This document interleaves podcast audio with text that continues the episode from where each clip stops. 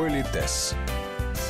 У микрофона Татьяна Гусева. Сегодня я буду в роли пытливого и, возможно, немного капризного пассажира авто. Будем разбираться в тонкостях автомобильного этикета. В студии наш постоянный эксперт, педагог-консультант, специалист по этикету и протоколу Алена Гиль чтобы понимать, как себя грамотно вести, что ждать, что не ждать вот, в общении с водителем, с кавалером, который приглашает вас в свой автомобиль, надо понимать какие-то вот, ну, наверное, более серьезные вещи и поэтому начну издалека. Не претендуя на истинность, разумеется, хочу сказать, вот мне это очень нравится, поэтому я позволю себе это транслировать. Специалисты, психологи говорят, что э, мужчины и женщины очень по-разному относятся к автомобилю. Ну, например, вот женщина, если так вот фигурально выразиться, она считает так, это я такая прекрасная, чудесная, и машинка, она просто меня везет.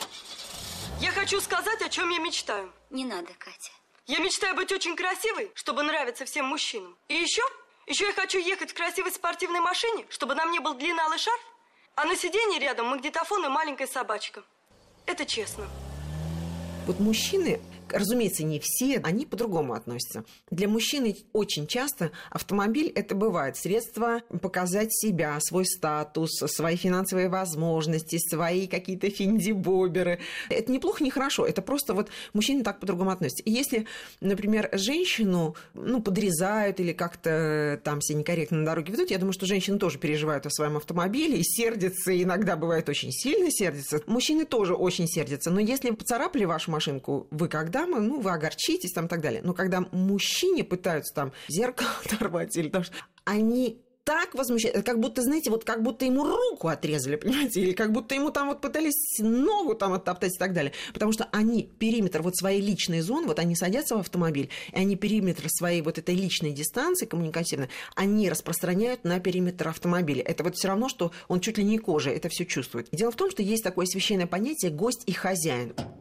Не забывайте, автомобиль – это тоже дом, хоть и маленький. И правила этикета действуют те же. Не лезь в чужой монастырь со своим уставом. Соблюдай чистоту и порядок. Если вы войдете и не стряхнете пыль или грязь, пусть даже и мифическую, и символическую, со своих ног, со своей обуви, то это будет ужасно. Никто вам этого не скажет, никто не нахмурится. Но я позволю себе одно воспоминание поскольку я практикующий специалист, у меня бывают и частные ученики. И вот у меня был очень интересный ученик. Он приезжал за мной, забирал меня у метро, мы ехали в офис, там проводили тренинг, и он меня, как говорится, возвращал ну, чтобы всем было удобно. На моей памяти он сменил 4 автомобиля. То есть он каждый раз, ну не каждый раз, да, но он приезжал на разных. То есть у него явно проблем ни по статусу, ни по деньгам, никаких проблем не было. И вряд ли он копил долго на этот автомобиль, и вряд ли он его ночами, значит, там как-то натирает, и вряд ли он сам моет эти коврики. Но когда у нас зашел разговор об автомобилях, я говорю, и вот, понимаете, грязными ногами, да, ну или там, неважно, грязь, слякоть, он говорит, да, Алена Викторовна, и мне не нравится, когда грязными ногами значит, наступают на мой священный коврик. То есть это не имеет отношения ни к деньгам, ни к количеству денег, да, ни в том, как тебе достался этот автомобиль. Вот ощущение, что это твой домик. Автомобиль, товарищи, не роскошь, а средство передвижения. Выбирая модель автомобиля, руководствуйтесь статусом и сферой его применения. В идеале и одежда должна соответствовать авто. Классический костюм плохо сочетается с внедорожником. Такие машины создавались для активного отдыха, и здесь более актуален стиль casual. Если вы ходите на службу в костюме, то для вас подойдет седан. Если жесткого дресс-кода нет, выбирайте хэтчбэк или кроссовер. А демонстрировать всем свою финансовую состоятельность посредством автомобиля не тактично. Ну, например, если вы внучка Рокфеллера, и у вас какой-то огромный автомобиль с золотыми колесами. Это ваш автомобиль, да? Вы имеете на него право и права, да, имеете. Но если вы работаете в маленькой архитектурной фирме, архитектором, частная маленькая компания, вы можете на этом своем золотом автомобиле приехать на работу? Можете но это неадекватно, понимаете? Для рабочих моментов, учитывая свой статус, направление бизнеса, вы выбираете тот автомобиль, который будет уместен в этой ситуации. Так же, как и одежду, в которой вы приходите. Мало ли, какие есть у вас бриллианты, короны, там, дорогущие часы. Но если вы работаете младшим, младшим, младшим менеджером серьезной компании, значит, вы наденете те украшения, которые будут соответствовать статусу, занимаемому вами в этой компании. Это же касается делового автомобиля. В Европе, если вы получаете повышение, по этикету вы просто обязаны сменить автомобиль. Разумеется, на более дорогой и престижный. Причем иногда работодатель выдает приглашенному работнику специальный кредит на покупку нового авто. Так компания повышает свой имидж в глазах конкурентов когда каждый из нас выбирает себе автомобиль, он должен очень серьезно взвесить все вводные, где я бываю, с кем я общаюсь. Не секрет, что какое я хочу произвести впечатление и так далее, и так далее. Потому что вот я езжу все время на переговоры. Мне кажется, что никто не знает, допустим, на каких автомобилях мы приезжаем. Вы удивитесь, все всегда знают, на каком автомобиле мы приезжаем. Поэтому не случайно, что мы сегодня об этом и говорим. Да, совершенно Итак, верно. Итак, этикет в автомобиле. Как правильно Мгм. сесть, как правильно выйти, и особенно о рассадке, как должны Вот, давайте пассажиры. мы сейчас последовательно. Итак, мы с вами купили какой-то правильный автомобиль для тех целей, которые мы для себя ставим. Что нужно знать? Значит, в служебном автомобиле, то есть это есть специальный водитель, который водит, да, и есть служебный автомобиль. В служебном автомобиле, если я позволю себе напомнить нашим слушателям, что статус человека в зависимости от того, на работе он или в частной жизни, он, конечно же, меняется. То есть, если в обычной жизни я представляю женщина красивая, веселая, обаятельная, там, я не знаю, такая-такая, вот то в бизнесе я прежде всего профессионал, и важен уровень моей компетенции, уровень принятия решений и так далее. Я прежде всего профессионал. И когда я сажусь в служебный автомобиль, я сажусь именно в этом качестве служебный автомобиль. Мы говорим сейчас о высоком. Так вот, почетные места в автомобиле служебном разделяются на сегодняшний день, пока ничего не изменилось, разделяются следующим образом. Самое почетное, первое по почетности место в служебном автомобиле – это первое по диагонали, сзади по диагонали от водителя. Второе по почетности место – место за водителем, тоже на заднем сиденье. Третье по почетности место – это место рядом с водителем в служебном автомобиле.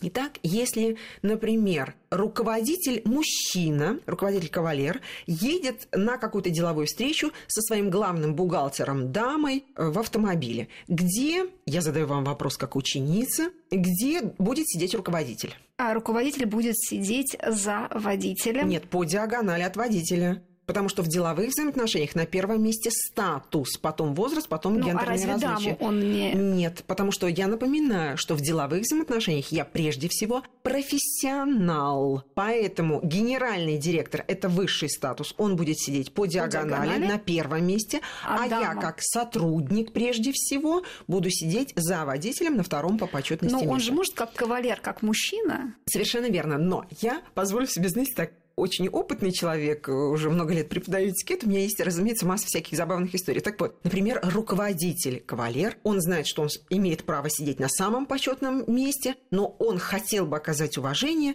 э, да. значит, своему сотруднику, в том числе и как даме, да, подчеркнуть свое уважение и в этом качестве. Он предлагает ей сесть на первое по почетности место по диагонали, по диагонали. от полиции, а сам садится рядом с водителем, они едут, о чем-то мило беседуют, знаете, а дама в результате Скучно. одна, как чемодан там, значит, да, едет сзади. Вот это не совсем верно. Если уж вы захотели оказать, господа кавалеры, руководители, вы захотели оказать уважение, то тогда вы даме предлагаете сесть на первое по почетности место, сами садитесь на второе по почетности, все-таки вы вместе едете на переговоры, да, ну и вот таким образом едете. Ну, вот Но... я как раз об этом и подумала, когда вы мне задавали вопрос, тестировали меня. Да, я понимаю. Но мы помним, что есть правила в бизнесе, прежде всего важен статус. И мы едем на переговоры не как мужчина и женщина, да, а мы едем как генеральный директор и бухгалтер. Руководитель и, подчиненный. И, да, совершенно верно. И что еще важно? Как ни странно, вот, например, этот любезный руководитель хотел оказать мне уважение, предложил мне почетное место, но когда мы приедем, ну, например, есть так. такой уровень встречи гостя очень высокий, когда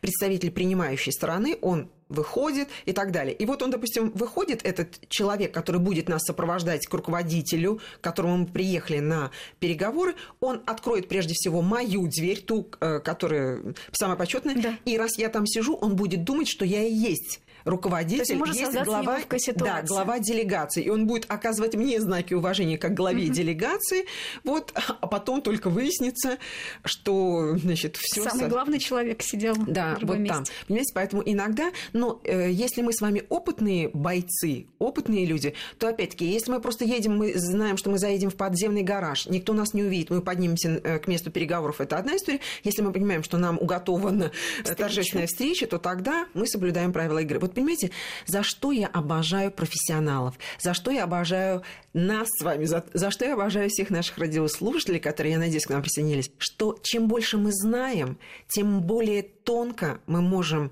и более грамотно мы можем вести себя в каждой ситуации. Да, где-то мы можем соблюсти это правило, а где-то можем не соблюсти. Автомобильный этикет продолжим изучать и в следующие выходные. Узнаем о почетном месте в личном авто, разместим в салоне по этикету супруга и тещу, а также научимся красиво садиться и выходить из машины. Политес с Аленой Гиль.